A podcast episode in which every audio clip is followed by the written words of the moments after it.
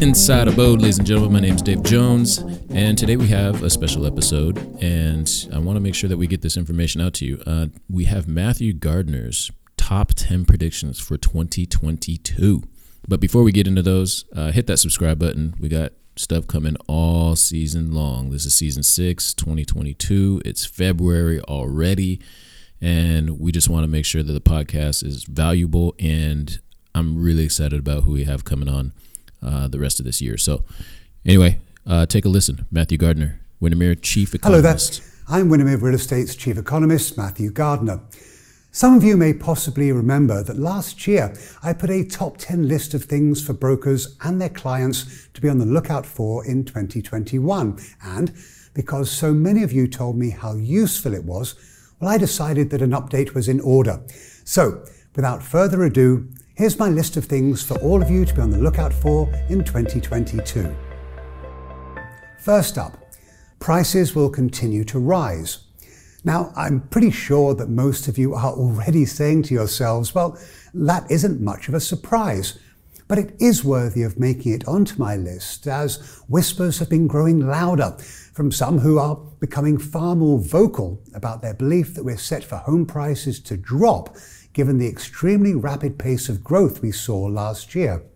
Now, I certainly don't see prices falling this year, but I have no doubt that the pace of appreciation will slow significantly.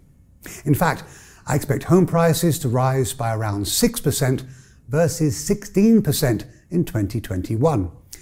And the primary reason for this slowdown is that we are testing affordability levels across much of the country.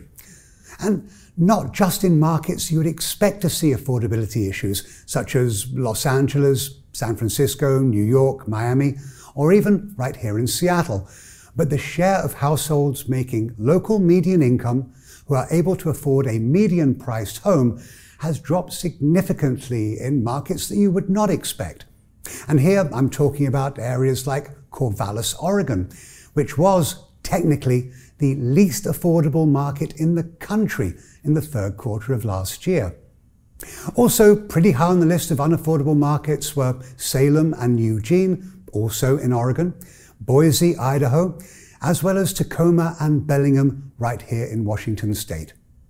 The bottom line is that some of the heat will come off the market this year with price growth slowing.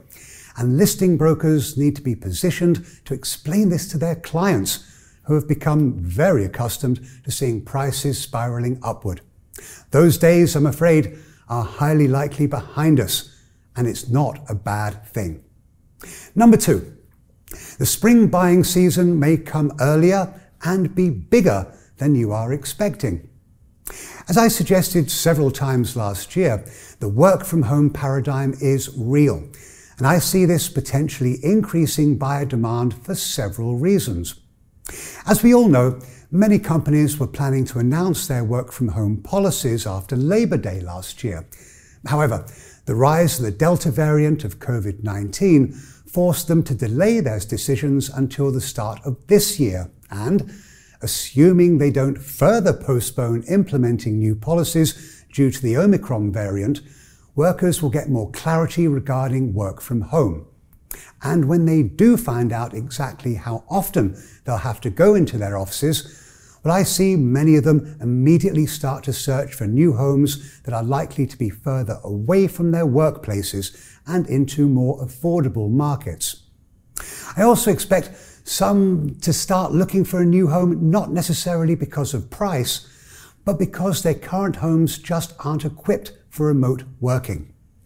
I, for one, can tell you that spending more than a year working from my dining room table is hardly the most stimulating of experiences.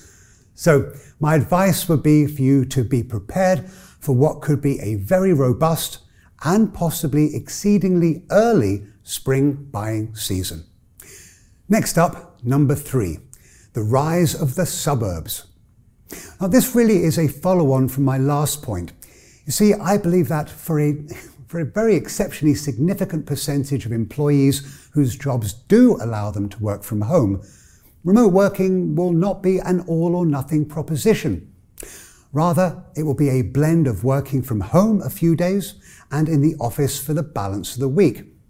And this will lead would be buyers to target locations that are still relatively proximate to their offices, but away from high density areas and into the suburbs or other ex urban areas that aren't that far away from work.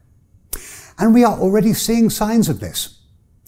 I've taken a close look at records from the Postal Service, who have a trove of data from people submitting change of address requests. And it showed me that, so far, 84% of households who have already moved actually stayed in the same metro area as their old home. Now, of course, some will be able to work from home permanently, and this will allow them to look even further afield. So I also expect to see greater interest in secondary and tertiary markets that had previously been generally overlooked. The big gainers here will be markets like Breckenridge, Colorado, Payson, Arizona, the Dalles and Astoria in Oregon, Wichita Falls, Kansas, and, believe it or not, Spencer, Iowa. These are locations that will certainly benefit economically from the influx of new residents, but I would offer a word of caution. As buyers from high priced locations move into these markets and snap up what they believe to be relatively cheap homes, well, it will push prices up significantly. And this can hurt existing residents who had always thought that they would be able to buy a home when the time was right. But this veritable wave of out of towners may well start to price them out of the towns that they actually grew up in. And we are again seeing this already in markets such as Riverside, California, where buyers leaving the Los Angeles basin are snapping up homes. And this has impacted affordability, which is down to just 26%. Or, as we discussed, Corvallis, Oregon, just 6% of homes sold in the third quarter of last year were technically affordable to households making median income. That is pretty scary. Okay, on to number four. New construction jumps. I am looking for the cost of construction to come down a bit this year as inflation finally starts to taper. And this should provide additional stimulus for home builders to start construction on more units. Material costs spiked through the COVID period, with lumber prices alone adding about $36,000 to the price of a new home. But this year, I'm hopeful that the bottlenecks in the supply chain will be fixed, prices should then start moderating, and this will flow through to building material costs, which should start to drop. And because of this, I anticipate single family starts to come in at around 1.22 million units this year and 1.24 million in 2023. These are numbers that we haven't seen since 2005. Moving on to number five. Big push to address zoning issues that limit development. Although we've already seen significant changes in some markets, I expect this to become more of a focal point this year. Back in 2018, the first market to eliminate single family zoning completely was Minneapolis. Now you can build duplexes or triplexes in any area that was previously zoned for single family homes only. In 2019, Oregon followed suit, and last fall, Governor Newsom in California signed similar bills, SB 8, 9, and 10, into law, which all took effect January 1 of this year. What has clearly started to become apparent to legislators is that housing affordability is an incredibly significant issue, and the only way to get around it is to add to housing supply. And I believe that this will actually have a significant impact in more inexpensive markets where, contrary to the popular, albeit incorrect, belief that additional density will lower the values of existing homes, I actually see existing homeowners in these markets, I think they're going to find their home values rising at a faster than average pace because of these policies, and that's something that is not being talked about. Number six, climate change will start to seriously impact where buyers choose to live. Now that natural disasters are increasing in frequency and climate risk data is starting to become more readily available, Get ready for home buyers to require more information from their brokers about these risks and their associated costs.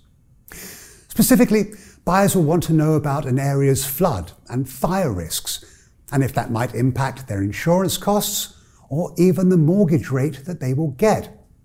You see, there's a practice known as blue lining, where banks or mortgage lenders draw lines of risk around certain neighborhoods or even streets, often without clear disclosure, and this can impact the mortgage rate that buyers are offered. Although more home buyers are not worried about climate change than currently are, the tide, excuse the pun, really is changing. And this is being led by millennials, but it's also high on the list of concerns from Gen Y buyers and even Gen Z, who, although still far too young to be in the position to buy a home, will be very focused on this when they get to the ripe old age when home ownership becomes important to them. Number seven, urban markets bounce back. While increased working from home can and will raise housing demand in areas further away from city centres, it may not necessarily mean less demand for living in cities. In fact, some urban neighbourhoods may even see demand rising as highly desirable city neighbourhoods, which were once only convenient to a subset of commuters, become more accessible to a larger group of potential new residents. At the same time, however, this could be a problem for some distressed urban neighbourhoods where proximity to employment centres may have been their best asset. And I also believe that we may see a more unique shift in select cities who, historically, have relied on the tech industry to provide significant demand for urban housing, but work from home has led them to lose some of these residents. But where tech worker demand may drop, it will likely be replaced by workers employed in the biotech industry. You see, these are people who still have to go to their labs, and most can't work remotely. And this will be most noticeable in markets such as right here in Seattle, which, by the way, is the fastest growing area for life science employment in the country. But I also expect to see cities like Atlanta, Miami, Dallas, and even Madison, Wisconsin benefit from this trend too. Number eight, a resurgence in foreign investors. Prospective buyers have been sitting on the sidelines since the pandemic began, but they started to look again when the travel ban was lifted last November. Of course, all this has been put on pause because of the rise of the Omicron variant, but if we don't close our borders again, I fully expect that foreign buyer demand will rise significantly this year.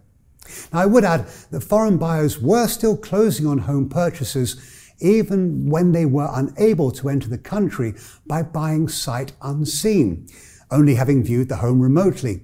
And this is likely to still be the case, even if we end up shutting down our borders again. Number nine, First time buyers will be an even bigger factor in 2022. Earlier, I mentioned that I anticipate a demand surge when work from home policies are clearer, and some of this growth in demand will come not from existing homeowners, but from first time buyers who currently rent. 4.8 million millennials will turn 30 this year. That's the median age of a first time buyer in America but an additional 9.4 million will be celebrating their 28th and 29th birthdays this year. And I would suggest that these younger buyers are likely to start a search for their first homes earlier than normal if they can buy further out and into markets which are more affordable. And finally, number 10. Forbearance will end and it's going to be okay. I talked about this extensively last year, with my position being that forbearance was a well thought out program to keep people in their homes, even if they were not able to make their mortgage payments. Well, many thought that this would ultimately lead to a wave of homes being foreclosed on, and that would hurt the housing market. But that has absolutely not been the case.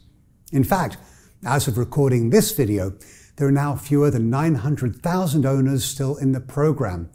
That's down from its May 2020 peak of almost 4.8 million households who are in forbearance.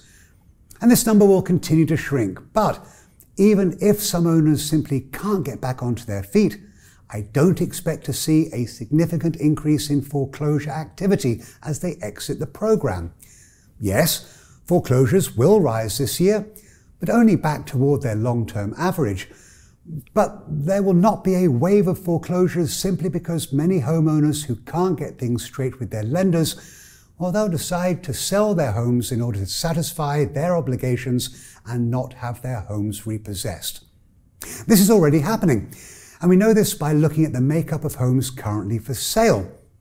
See, the number of homes listed for sale that are priced in the bottom 5% of their respective markets is jumping. In fact, it was up by 13% in the third quarter of last year. So your client should not wait for any sort of wave of cheap bank owned homes to come to market because I just don't see it happening. And there you have it, my top 10 for 2022. I certainly hope that you found this year's list as interesting as last year's. As always, I wish you all every happiness and success this year. And as always, if you have any thoughts about my list, do feel free to reach out to me. I would love to hear from you. Bye now.